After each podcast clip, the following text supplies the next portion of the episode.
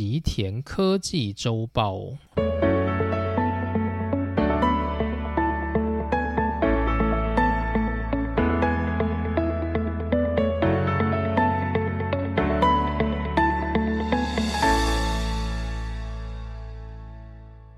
大家好，欢迎来到今天的内容。那休息了2个礼拜，不知道大家这2周过得怎么样呢？那8月中呢，主要因为是日本的就是 Obon 祭り，就是有点类似台湾的中元节的概念。那因为算是日本年中很重要的一个节日，所以8月中的这一段期间，就是很多的公司行号都会放假。那我自己所属的公司 Western Digital 呢，因为它是跟 Kioxia 共同合作的公司嘛，那 Kioxia 因为它算是日本重要的龙头半导体企业，所以他如果在这个 Obon Matsuri 他不放假的话，就有一点点对不起国人。所以呢 Kioxia 他理所当然是放假的，所以呢我们身为就是他的合作伙伴，我们也跟着放了1个礼拜的假，大概是这样的概念。所以我就想说趁着这个连假，让我的 podcast 也能够休息2个礼拜。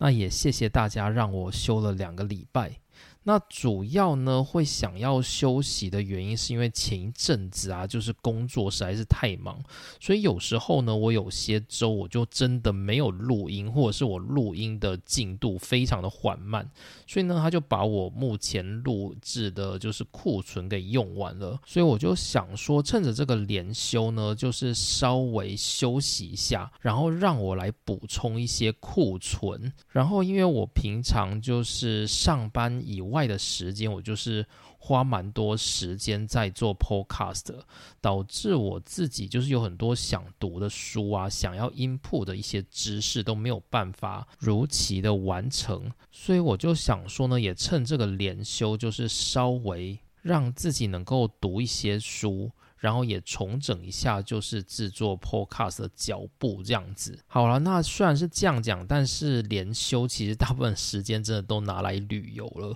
所以呢其实花在 podcast 跟读书的时间也不算是真的太多。不过呢还是希望就是这段休息有一点点充电的效果啦，也让我就是能够重整脚步，就是更有动力来录制我们的节目。所以这也是就是我想要休息2个礼拜的原因。那之后呢，如果我还想要休息的话，我会再继续告诉大家的。那讲到 Obon Matsuri， 就稍微想跟大家补充一下关于日本一些廉价的知识。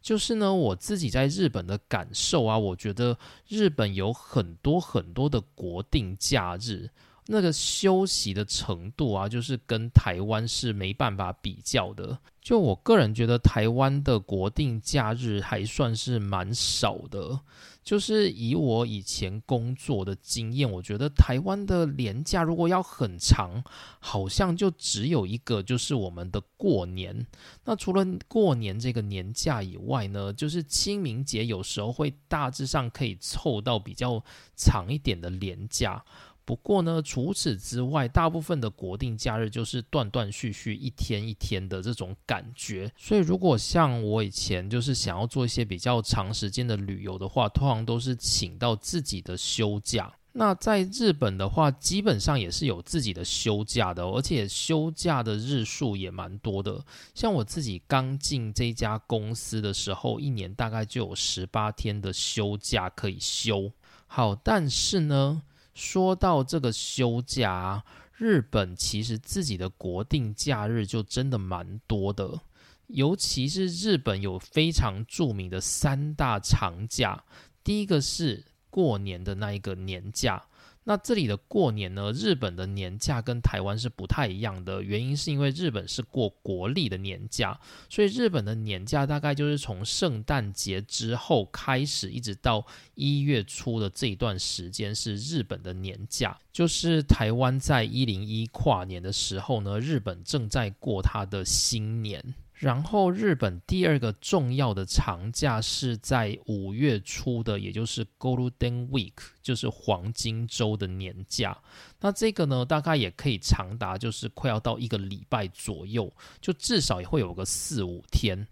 然后呢，如果是第三个长假的，就是我们现在这一个，就是8月中的叫做 Obon， 就是盂兰盆节的年假。所以呢，这三个连假就是大概都可以长达，就是如果你稍微请1-2天的假，就可以凑到大概10出头天的连假可以休。那这10出头天呢，你要去一个就是比较1周左右的海外旅游，就是感觉上是没有问题的。那除了这3大连休以外啊，就是日本还是有很多的，就是几乎每个月大概都有1个左右的就是休假。那个休假呢，有时候你如果刚好它是在星期4好了，那你就请个星期5，你就可以连放4天。其实这种状况还蛮多的，所以感受起来你会觉得日本休假的日数比台湾一般的工作还要来得多。好，那虽然是这样讲，但是一般我们对日本工作的那种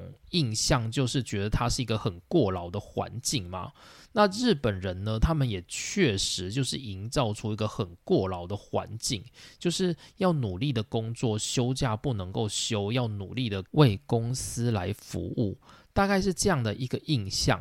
那这个印象呢，几乎是没错的，就是呢，日本从过去营造出来的整个社会氛围跟职场环境，就是一个它会让人家不得不就是即使你手上有很多年休可以休，但是大家都不敢休息，因为社会的氛围就是让大家都不得不去工作岗位上工作。所以这种一年呢，虽然给你10几天的年休，但是每年几乎都没有休的日本人大有人在。也因为这样的工作氛围，所以日本政府才慢慢的就是演进出这种3大连假的制度。因为日本人即使你给他假期，他们也不敢休，因为如果你去请假，你休自己的休假的时候，其实会给人家说，你好像不太认真的这种印象，所以呢，大家都不敢请假。可是如果今天是国定假日强迫放假的话，那大家就只好放了嘛。所以日本政府呢，为了避免国人就是陷入这种过劳死的漩涡当中，因此呢，就慢慢的推出这种3大连假的措施，主要就是强迫日本人放假。这就是日本的假期为什么会那么多的原因，主要就是因为日本人们他们几乎不敢请自己的休假，所以政府只好用国定假日去逼大家休息，大概是这样的概念。然后像我们的大企业啊，就是日本的这种大企业一般都要按照政府的法规，也就是说大企业呢，它每年都会给你10多天的休假，而且有规定每年必须要请5天以上，这个是日本政府规定的。所以像我们自己公司也是，就是在7月的时候，就是老板就开始来催自己的员工说，你们大家要先把自己今年想要请的5天都先提出来。所以呢，我们前一阵子大概就在那边研究班表，决定说，我今年拿5天要先请假，大概是这样的概念。那这就是企业它配合日本政府，希望员工能够早时先休假的原因。那其实像我们的主管啊，或者是公司都有在告诉大家说，大家就不要真的只请5天，如果你真的想休你就请假。但是啊，在这个公司你就会发现，真的有人每年就只请5天假，为了因应政府的要求，所以就请5天假。你就会想说，疯了吗？老板都说可以放假了，你为什么不放假呢？真的日本人就是有很多人不喜欢放假。那我自己是不知道那些人他的真心是什么，因为也没有办法真的去跟这些人聊天说，你为什么那么喜欢加班？因为通常听到的答案大概都是蛮冠冕堂皇的。那不过呢，就真的很喜欢加班、很喜欢工作的人，真的大有人在。那我自己觉得的原因是因为日本所谓的单身赴任这样的现象，其实在这个社会上还是很普遍。单身赴任是什么意思？就是说今天一个人啊，他有家庭，例如说一个男生好了，他有家庭，然后他有妻子跟小孩，那可是呢，因为他的工作的关系，所以他不能够跟妻子小孩待在同一个城市，主要是因为例如说妻子跟小孩可能住在东京好了，那他们觉得在东京的教育比较好，然后生活比较好，所以就让妻子小孩住在东京。可是呢，工作他不一定在东京啊，或者是说就是高薪的工作他不一定在东京，所以呢，爸爸他就会到就是日本的其他县市去工作，那自己住在例如说公司旁边的房子或者是公司的宿舍等等的，这种就叫做单身赴任。也就是说呢，当这个父亲他下班的时候，他回家其实是没有家人的，他就是独自面对一个空空的环境。所以这些父亲们他们后来就会觉得说，既然回家也不知道干嘛，那不如就继续加班吧。于是呢，就是日本这种单身赴任的文化就慢慢推进了这个加班文化，让大家觉得说，加班好像是一种美德，但其实是因为这些单身赴任的爸爸们他们没地方去，所以只好待在公司加班。那我个人自己是觉得这还蛮可悲的啦，就是毕竟很多人啊，他人生活了一辈子就只是为了工作，然后他下班呢也没有自己的兴趣，也没有什么想看的书啊，想做的运动或者是想要追的影集都没有，就只是为了工作这件事而活着。我会觉得这样的人其实还蛮可悲的，但日本呢大致上就有这样的文化，所以就衍生出了说日本人他们不喜欢请假，喜欢继续在公司上班的这样的一个环境。那这种环境啊，你想想就知道一定会恶性循环的嘛。为什么？因为当爸爸他单身赴任，他一直没有回家，他跟自己的子女是不是都很不熟？所以当他今天放假的时候，他也不知道回家要跟自己的子女说什么，或者是要怎么去陪子女。所以呢，这些传统的日本爸爸们，他们就只能够放假的时候，他们故意不放假，然后继续留在公司上班，以逃避自己要回去陪伴家人的这样的心理。因此呢，这种做法呢，就导致了日本人很多人，他们一年虽然拿到了一堆的假，但他们都不敢请，或者是不想请。原因是因为他们回家也不知道干嘛，不如留在公司，比较像是他们一个既往的舒适圈的这样的一个概念。这是我就是最近观察到，我觉得日本还蛮难过的地方。但其实我觉得台湾一定也有，就是如果你去观察你周边的同事，应该也是会不难找到有些人还蛮喜欢上班，不想要回家陪小孩，或者是没有自己的嗜好，就觉得工作就是一切的这样的人，其实在台湾也是有的。不过我想在听 podcast 的各位大概应该比较没有这种问题，原因是因为你都愿意花时间来听 podcast 的，表示你应该不是那种就是人生只有工作的人，你一定是希望在自己的工作以外能够再找到一些什么东西，不管你是为了投资还是为了要充实自我的知识等等，所以你才找了 podcast 嘛。所以我觉得这是很难能可贵的地方，就是希望大家真的不要活着就是只剩下工作，这真的不是一个很健康的行为。好，那我的开头就聊到这边，我们接着进入今天的正题。那今天的内容呢，我们就首先来跟大家分享汤之上隆先生在 JB Press 专栏上面的七月号。那七月号呢，个人觉得算是一个蛮难能可贵的内容，主要的原因是因为我们过去在讲 JB Press 的社论的时候，大部分都只会提到美国啊、台湾啊或者是日本，我们很少会去触碰到关于中国的议题。而这一次呢，他就稍微的在这个社论里面整理了一下关于中国半导体的发展，然后并且呢，他把整个标题指向一个很重要的重点，那就是为什么中国的半导体产业即使经过这么大力的发展了，即使已经向世界各国购买这么多的装置设备了，中国半导体的晶片自给率却还是没有办法拉上来，那这个中的原因到底是什么呢？于是就让我们打开汤之上隆先生 JB Press 社论7月号的内容。那7月号的标题就像我们的这一篇 podcast 的标题所说的，中国半导体产业之谜，已经掌握大量的制造装置的中国半导体产业自给率为什么却不能够提升呢？那这一篇的社论的副标是写说2025年要达到自给率的 70%， 这是一个不可能实现的梦想。好，那于是呢，我们就来看一下这一篇社论要告诉我们的事情。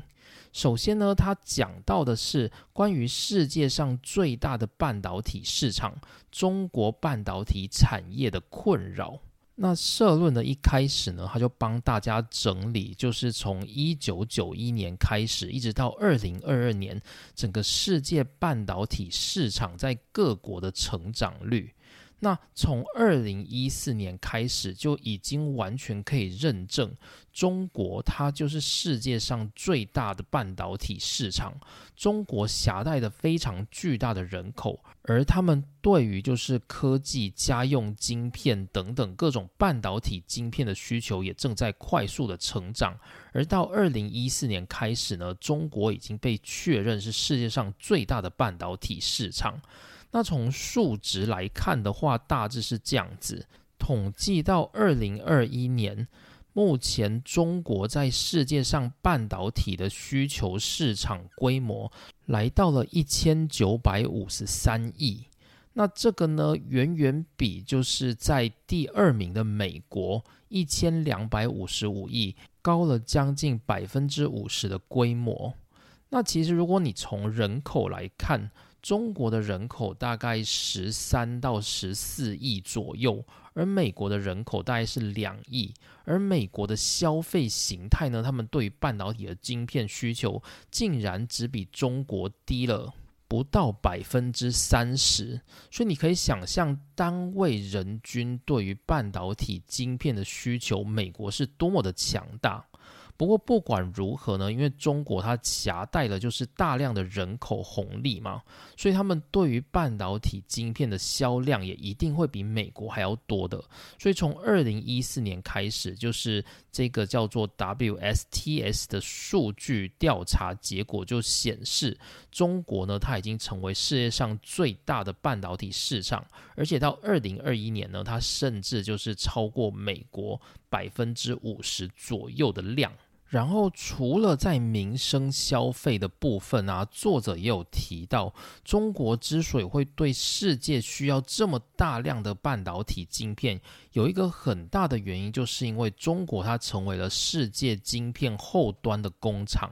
那主力呢，就是我们所熟知的台湾的企业鸿海。他在这一篇社论就指出说，鸿海呢，它在中国拥有广大的工厂群，而这些工厂群呢，他们生产了就是世界将近 80% 到 90% 的 PC、手机以及各式的家电组装。因此呢，他们必须要向各国的海外去购买半导体晶片，才能够组装成一个完整的产品再销售出去。因此中国它成为世界半导体的供应链一个最后端的项目，它就需要向世界各国购买大量的半导体晶片。因此呢，日本才会成为世界最大的半导体晶片市场。那但是呢，中国的半导体产业有一个非常大的困扰，就是他们国内对于整个半导体晶片的需求量是全球总晶片生产量的1/3。然而呢，中国的自给率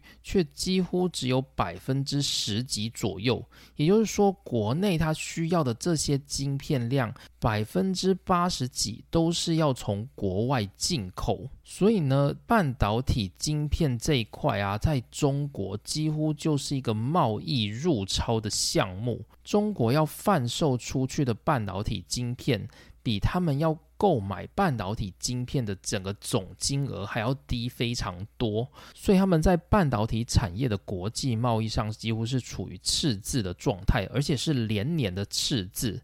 所以在2014年，中国的国家主席习近平他就已经提出了一个愿景，就是中国呢，他们必须要把自己的半导体自给率给提升。因此2014年的6月，中国政府他们就提出了一项叫做国家机体电路产业发展推进的一个指导原则，就是希望各个中国的科技业者能够积极去发展半导体产业，并且呢，就是提升中国自己国家半导体晶片的自给率。那他们的目标呢，是希望在2020年 40% 的自给率，然后到2025年达到 70% 的自给率。意思就是说呢，从2025年开始，中国每年所需要的半导体晶片当中，有 70% 都是由中国制造。这是中国政府他们所提出的一个愿景。好，那这个画面呢提出之后啊，中国政府他们这个推进方案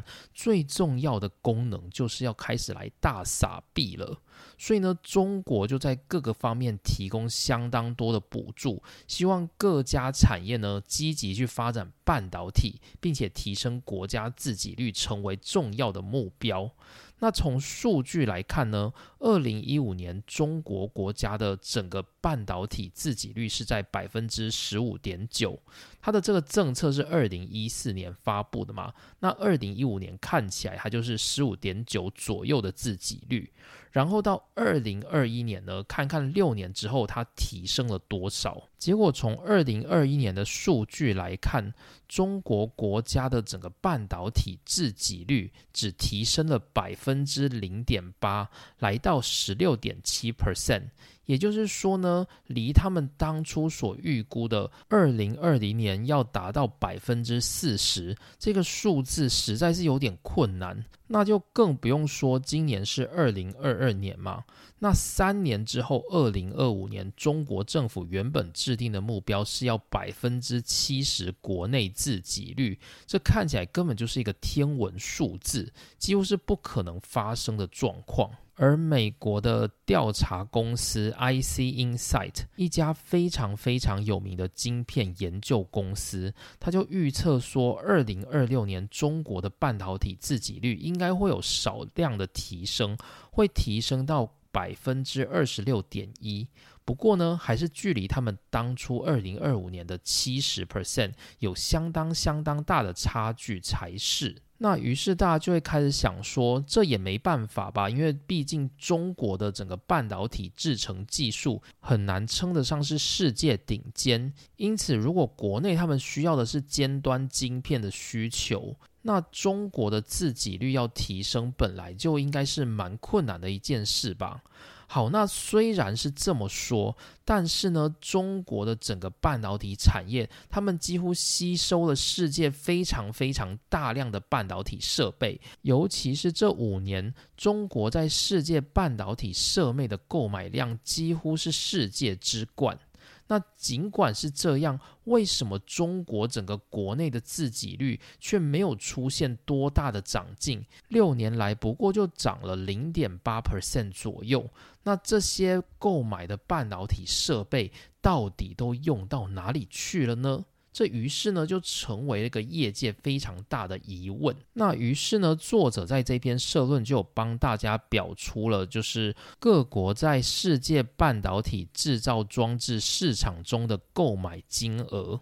那我们可以看到一个数据，就是大概在2015年左右，世界上半导体制造装置购买最凶的是台湾，大概是在120亿美元左右的规模，然后第2名的话则是大概在80亿美元左右的韩国，那第3名的是中国，设备的购买量大概是在60亿美元左右。那第四名的话大概就是日本跟美国，他们都是50亿美元左右的规模。然后呢，从2015年开始往后，你就会发现一个非常夸张的事情，那就是中国它整个购买的金额直接成长了3倍以上，来到了2020年的296亿美元。再说一次，2015年的时候，中国购买量大概是在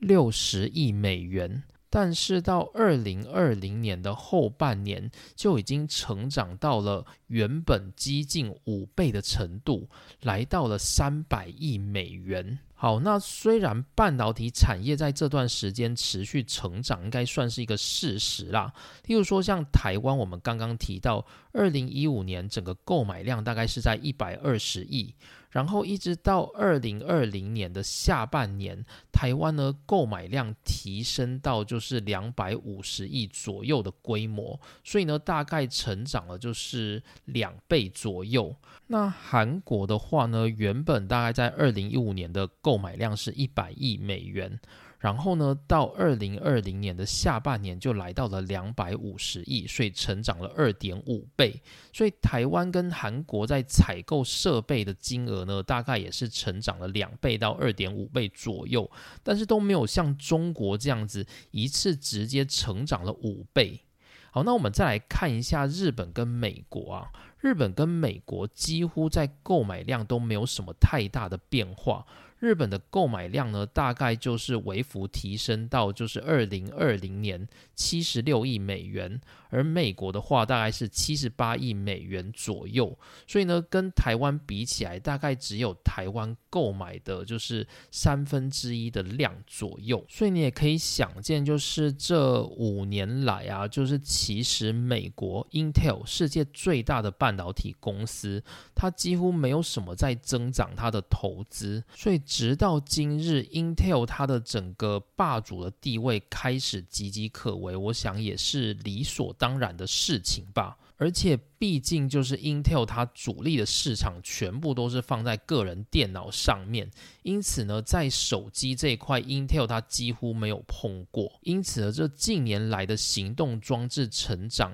Intel 它几乎都没有沾到就是这个成长的一点红利，而这些红利呢全部都被台湾韩国给吸收了，整个投资的规模呢也接近美国投资的3倍之多。好，那所以呢我们就知道一件事情，那就是在2020年的下半年截止，中国它成为世界上购买整个半导体设备制造装置最多的一个国家，它成长了达到5倍之多，几乎是大量的在购买整个世界的半导体装置。也就是说，全世界的半导体装置在制造之后，大概有 30% 啊都是直接送到就是中国去，成为中国国内的发展主力。好，那既然中国它买了就是这么多的装置到国内去，那为什么中国的自给率一直拉不起来呢？如果今天他们的整个设备购买率蓬勃发展成为当年的5倍，理论上它今天的自给率就算不成长个 20%， 成长个 5% 应该也说得过去吧。那这中间到底发生什么事呢？好，那所以呢作者就开始思考一个问题，如果今天中国他们购买了这么多设备，理论上他们每年所增产的晶圆数应该也要随之而成长才对啊。于是呢作者就带大家来看，从2015年到2021年世界各国约当12寸晶圆的生产量。好，那如果从生产量来看的话，确实是有提升的。中国呢大概在2015年的生产量是每个月大约70万片晶圆左右，然后到2021年呢它成长到就是154万片晶圆每个月，也就是说呢成长大概达到了2倍。好啦，看起来是还可以，可是以他投资的金额他投资的金额成长了5倍之多，结果增产了却几乎只产了2倍，那当中呢，其实还有很大的份额它其实是消失的。好，那接着我们来看一下韩国跟台湾啊。韩国它是在2015年的时候每个月会产大概150万片左右的晶圆，到2021年的时候呢则成长了 25% 左右，来到就是每个月可生产202万片的晶圆数。那台湾的成长呢则比韩国高一些，它也是一样，2015年的时候每个月大概是150万片的规模，到2021年的时候它比韩国多了20万，来到每个月220万片的程度。好，那我们刚刚有提过就是韩国跟台湾在购买半导体装置的成长额嘛，那大概呢他们两个是成长了2倍到 2.5 倍左右。但是你要知道哦，就是韩国跟台湾他们在购买制造装置有很大的一部分是要去投资先进制程，而先进制程的机台啊，它绝对是会比传统也就是过去制程还要贵非常非常多的，所以韩国跟台湾他们投资的金额达到过去的2倍到 2.5 倍，那他们成长的幅度大概在25到 30% 左右，其实也算是蛮合理的。可是中国呢，他们基本上不是去投资那种已经是很先进的制程，他们大致上就是要把自己国内原本就有的制程把它做扩大的程度，所以呢他们投资5倍的金额，理论上成长也应该要来到个 3-4 倍左右，这是比较合理的推算。可是没想到呢，中国它在这6年来大概只成长了1倍，也就是说它中间呢有很大一部分呢就是消失了，你不知道它买的这些设备到底拿来做了什么事。于是呢作者他在最后他就做了一个合理的推论，他认为说中国他们今天购买了大量的半导体制造设备，但是其实呢有很多制造设备或许都没有拿来使用，也没有来进行生产，所以呢你看不到这些设备他们对于整个月产能有什么帮助，那些设备呢就只是被买进来，但可能就这样子被放在工厂里面，并没有去实现它的制造工作，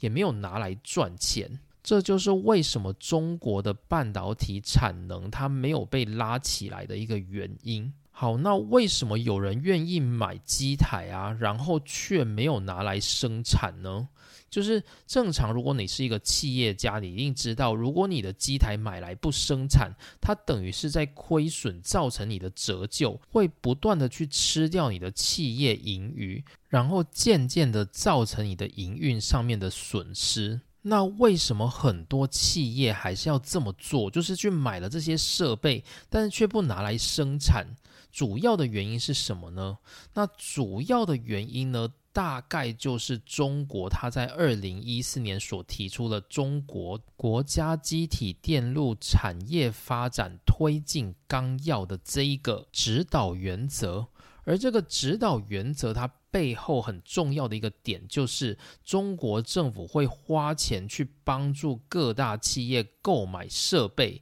让各大企业呢能够安心的去生产。所以呢这就导致很多企业啊，因为那些设备都不是他们自己去买的嘛，所以他们就只要跟政府拿钱，然后并且去购买这些设备，就能够享受就是政府所提供的福利金。那这听起来就是一件非常非常划算的事，因此呢中国有很多的半导体企业，他们去购买了这些设备，那就去跟政府申请补助，那申请完之后呢，这些设备也没有投入生产，就只是拿来放着，政府的花钱投资养了一堆就是不思长进的企业，这也就大概成为中国半导体产业一个很重要的隐忧。也就是为什么中国花了大笔金额去投资半导体产业，但是你却看不到就是中国的自给率有大量提升的原因。那汤之上隆他今天想要说的一件事情就是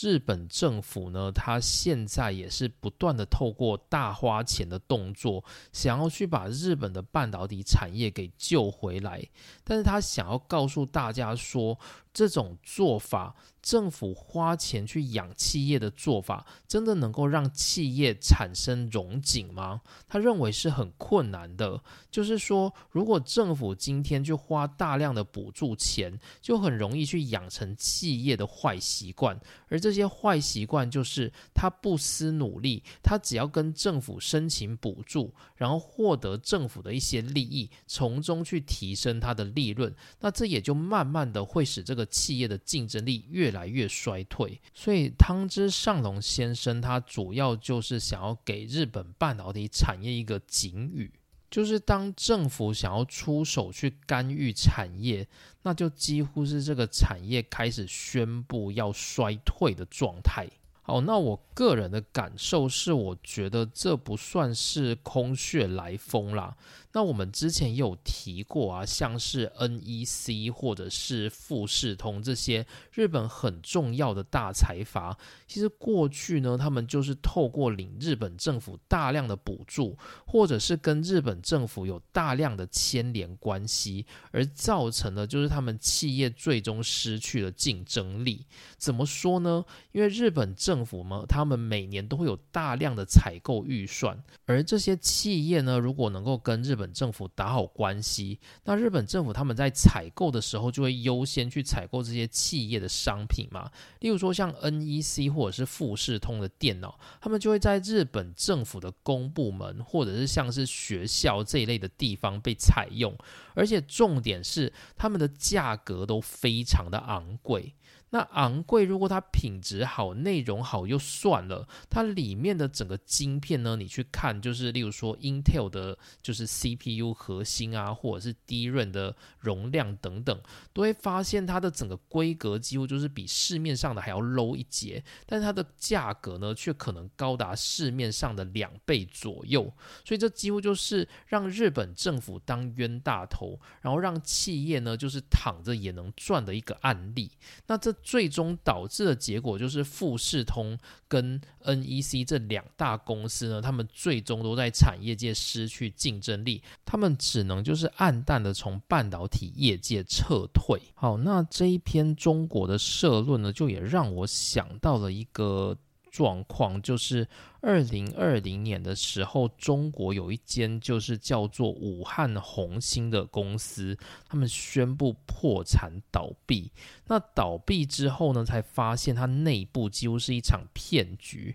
就是呢，这家公司刚开始上市的时候就夹带了大量的资金，然后说呢，他们要来去用1280亿人民币的金额去投资半导体的制程发展。那同时呢，他们还聘请就是前台积电研发副总裁蒋尚义到当中去担任总经理的职位。然后蒋尚义他甚至也用了自己的人脉，就是向艾斯摩采购了一台深紫外光的曝光机，想要能够去大力的在这个公司里面发展就是先进半导体的开发工作。那结果很扯的就是这家公司呢，他们几乎就是只有 10% 的机台买到手，那只有 10% 的机台买到手，当然就没有办法进行生产嘛，那他们也没有能力去生产什么东西，所以呢，这些员工呢就开始模拟生产，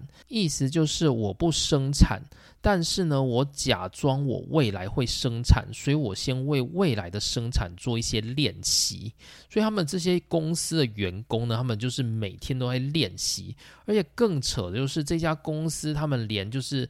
他们目前手上应该会拥有的14奈米晶片都还没有量产，他们竟然开始先练习，就是做3奈米的晶片。那实际上是什么练习我也不知道，总之大概就有点像是防空演习的概念，就是你每天就假装你在就是有未来有一个敌人，然后你要努力去防范他的那种感觉。所以呢，这家公司他们买了一堆机台放在工厂里面，几乎也没有用到，因为根本没有货让他们生产啊。然后员工呢也没有办法有产出，他们就只是在那边假装进行作业。那因为他们没有产出嘛，当然也就不会赚钱，所以金流呢总有一天是会断货的。那最终呢，这家公司就只能够在2020年宣布破产，然后破产之后大家才发现这家公司它从头到尾都是一个骗局，就是根本没有在生产。他们买了 10%， 大概300多台的机台就这样子白花花的放在工厂里面，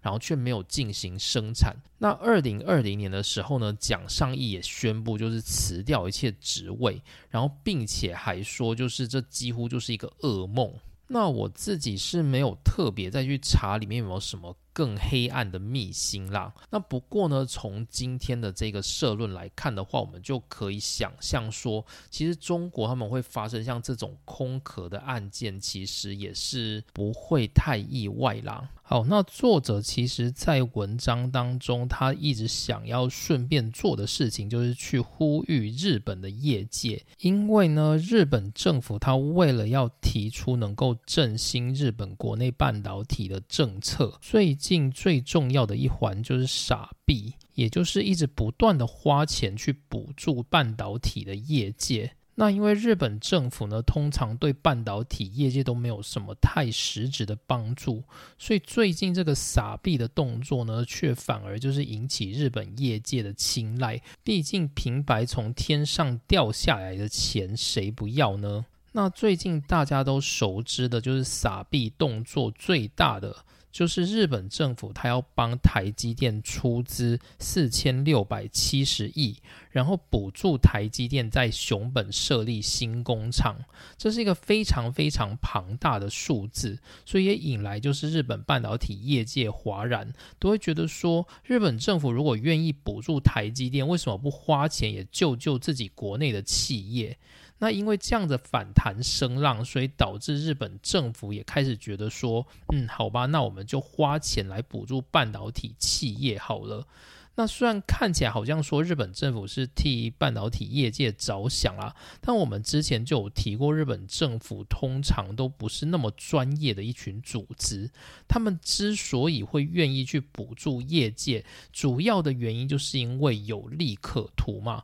大致上是这样。那我们之前也有提过，从2021年开始，日本政府就提出一个叫做半导体议联，就是自民党的议员联盟组成一个就是党团，然后负责去争取就是半导体业界的补助预算。那这听起来其实就很像台湾这种在议会当中的委员会，就是委员会组成之后呢，就能够开始去干预一些政府政策，例如说像政府争取就是交通建设预算啊、国防预算等等。那我们都知道嘛，就是如果是那种比较大型的委员会，例如说国防委员会、交通委员会这一种的，因为它要动用的资金很多，所以通常大部分的立法委员都喜欢加入这一块，这样子它能争取到的预算才多，而从中呢，就是或多或少也能够得到一些利益。那我觉得半导体议联大致上就是这样的风声而起来的一个组织，主要就是自民党过去这几十年来的执政都没有想要把半导体产业带往好的方向，结果近年来因为美国就是大力的在鼓吹半导体产业的自主性，于是日本的自民党议员们就嗅到了这个风声，他们就自动组成了一个叫做半导体议员联盟的组织，那主要就是要跟日本政府争取去对半导体业界补助预算。那我们之前就有提到嘛，就是整个半导体一联的组织过去就是安倍晋三、甘利明还有麻生太郎这些人在担任头头，而这些人呢基本上就是过去一直主持自民党高层的角色，而且其中麻生太郎跟安倍晋三都还有当过多年的首相。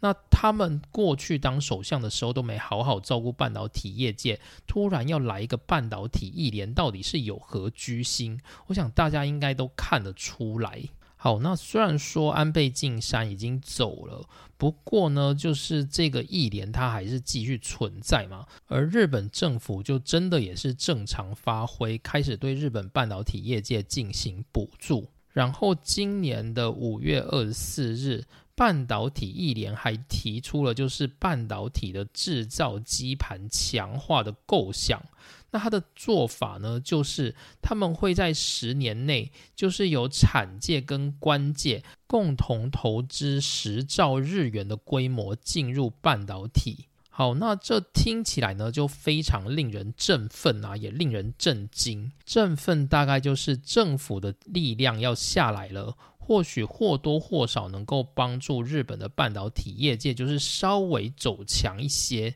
那令人震惊的部分则是我们如果从刚刚提到的中国半导体业界的借鉴，或许我们也会知道说，当日本政府开始出手去干预业界的时候，大概就是业界要开始走向下坡的阶段了。所以这是作者他非常担心的问题，因此呢他其实也是在呼吁，就是日本半导体业界大家不要贪图日本政府所给予的钱，就失去了自己的竞争能力。而这种事呢正是日本业界经常见到的状况。于是作者呢他提出了就是中国半导体自给率无法提升的这件事情，来警告日本业界就是必须要小心谨慎去面对日本政府所投资的资金。那大概是这样的内容。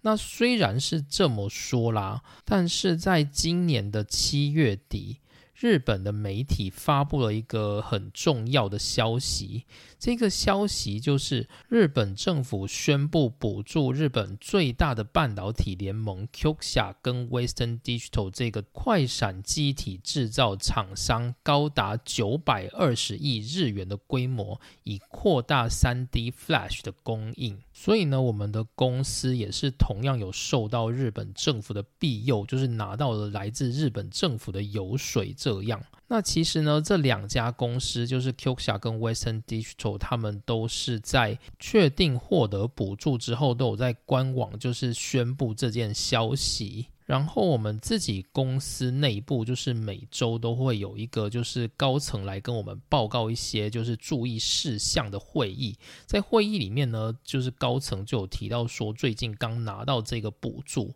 然后希望呢大家就是可以好好利用这笔钱去努力的进行开发工作，这样子大概是说这样的内容啦。那其实我自己的感受是，有没有拿到日本政府的这一笔钱，对于公司的营运，就是至少作为一个职员，我们是感受不到太多的现象，而且也不可能说拿到日本政府的这一笔钱之后，我们的薪水就变高，也是不太可能的嘛。所以这些钱呢，大概可能就会拿去投资，像是 Kioxia 跟 Western Digital 他们目前正在4日市新建，就是第7座半导体工厂，我们叫做 Y7， 那大概呢会在今年的秋天就会有一些机台开始运转，那我想钱大概就是会投到那个里面去吧。那我自己也很难说就是 Kioxia Western Digital 这个联盟拿到日本政府的补助之后会做什么样的改变，或者是会因为这样子就沾沾自喜，然后越来越颓废。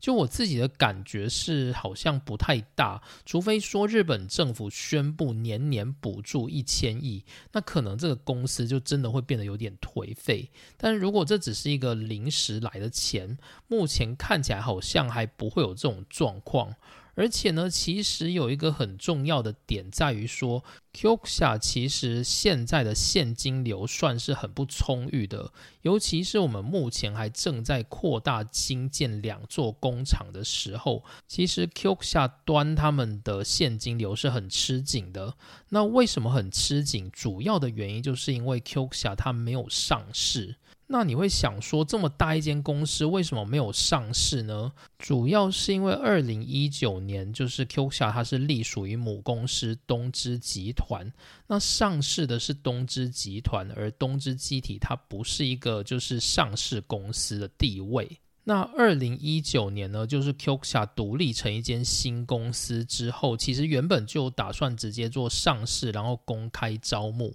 可是呢，那时候就刚好遇到就是记忆体的价格下跌，然后接着又有疫情的问题，然后让就是 Kioxia 它的就是营收变得没有那么好看。那这时候如果贸然上市的话，每股的发行价格可能就会太低，那就会造成发行的整个 CP 值不够高。因此呢 Kioxia 一直在寻找就是合理的时间点上市，然后直到现在呢，这个合理的时间点都还没有到。所以 Kioxia 呢，它其实是有一些现金流上的问题，而这回就是日本政府注入了930亿元的资金进来，看起来是可以帮助 Kioxia 就是短期内度过一些难关的。那同时呢，因为资金都会拿去建造就是 Kioxia 现在的这2座新工厂，就是 Y7 跟北上市的 K2 这2座工厂，因此呢，应该是有机会就是透过这样的投资去发挥就是半导体产业的群聚效应。然后以我自己在内部的感受，我是觉得拿到这一笔钱对于整个公司的影响不大，对于员工的士气好像也没什么就是特别的影响。因此目前短期间应该还看不到就是汤之上隆先生所担心的，就是拿到日本政府的钱导致就是企业开始颓废跟摆烂这样子。至少在就是 Kioxia 这一个团体里面是不会有这个现象啦。从过去的历史看起来，就是东芝记忆体这个班底一直以来都还蛮认真的，就是还没有遇到就是这个班底打混，然后只祈求日本政府救他的这种状况出现。那这大概就是我的现场观察。好，那今天的内容就到这边。那今天内容呢，个人是觉得好像没有太深入的介绍，大概就是带大家鸟看了一下就是中国的半导体企业的一些特别的现象，然后呢，我们就顺便讲到如果政府出手干预业界可能会导致怎么下场。那这个下场呢，血淋淋的就发生在中国。而在日本呢，过去也是很多半导体的公司都跟日本政府太靠近，而导致呢，最终这些公司都不思长进，最终退出半导体市场的现象。因此就是如果我们现在再来看，就是目前国际上就是各国政府都在疯狂的撒钱去提升半导体产业的时候，到底这个政策是好还是坏呢？我想就是一个非常非常需要去个案评断的部分。好，那今天就讲到这边，谢谢大家收听，我们下次见，拜拜。